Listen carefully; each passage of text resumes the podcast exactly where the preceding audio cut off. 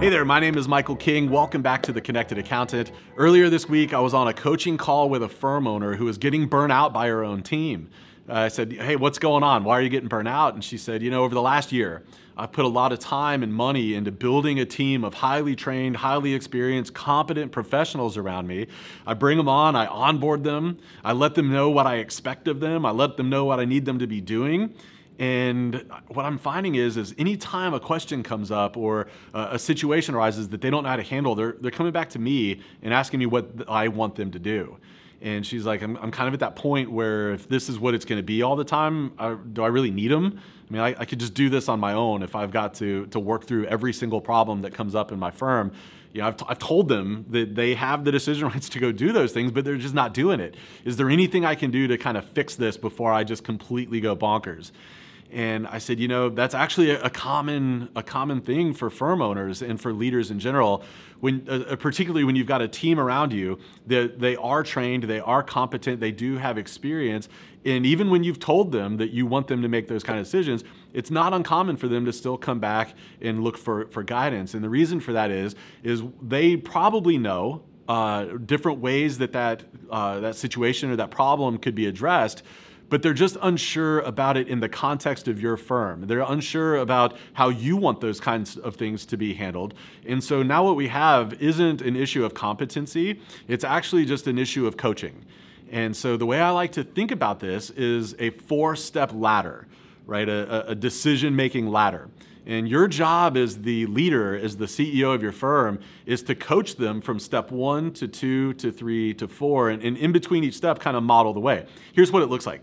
So, step one, as I like to call it, is, is the person comes to you and they say, Hey, um, we've got this problem. What would you like me to do? And instead of taking the easy route and saying, you know, go email the client and tell them this or solving the problem, what I want you to do is instead say, that that problem that makes sense. I can understand why you're confused about that or why you might need some help. This is what I'd like you to do.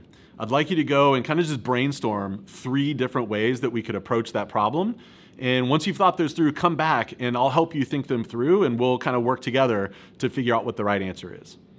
And so instead of solving the problem, task them to go and come up with three alternatives. And what you're going to find is over time, if you're disciplined about sending them back, when they come to you in the future, instead of saying, hey, boss, we have this problem, they're to come to you at step two and they're to say, hey, boss, I've got this problem. Here's three ways I think we could handle it. What do you want me to do?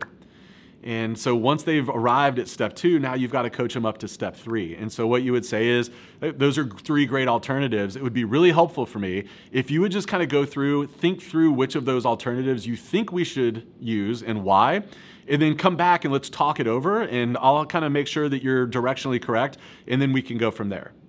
And so just you're really disciplined about sending them back and having them figure out which alternative they recommend and why. And when they come back, you kind of talk it through with them and say, like, hey, I, I understand why you would have picked this one, but because of XYZ, I think this is the best bet. And so let's do that. And so, what you're doing with this process of moving them from step one to step two and so on is you're teaching them how you think. You're teaching them how you apply your values. They're, you're teaching them how to think through uh, problem solving in, in your mind, right? Like how you kind of think through those things. And so over time, you're going to get to the point where they come back to you and they're like, you know, hey, boss, uh, we had this problem. Here's the three uh, solutions that I thought of. Here's the one that I think we should go with and why. And you're like, great, go do that thing. And then finally, it gets to the point where they're at step four in the ladder. And that's where they come in. They're like, hey, boss, I had this problem. This is what I did. And if uh, I just wanted to give you a heads up, give you, keep you in the loop. If you want me to do something different next time, you know, just let me know. Right? So you, you're coaching them from one to two to three to four, and you really want them to get to the point that they're at step four. Now, what'll happen sometimes, despite your best efforts to coach them from one to four, is sometimes I see people topping out at three and it's like no matter what I do, I can't get them to the point where they're like doing the thing and they're they're they're coming to me, they're like here's the alternatives, here's what I picked, here's why. They're still asking me for more. And I would say that probably the majority of the time the reason that that happens is because as the business owner as the leader, what we'll do sometimes is we will inadvertently take their decision making rights away uh, through our actions. And this is what I mean.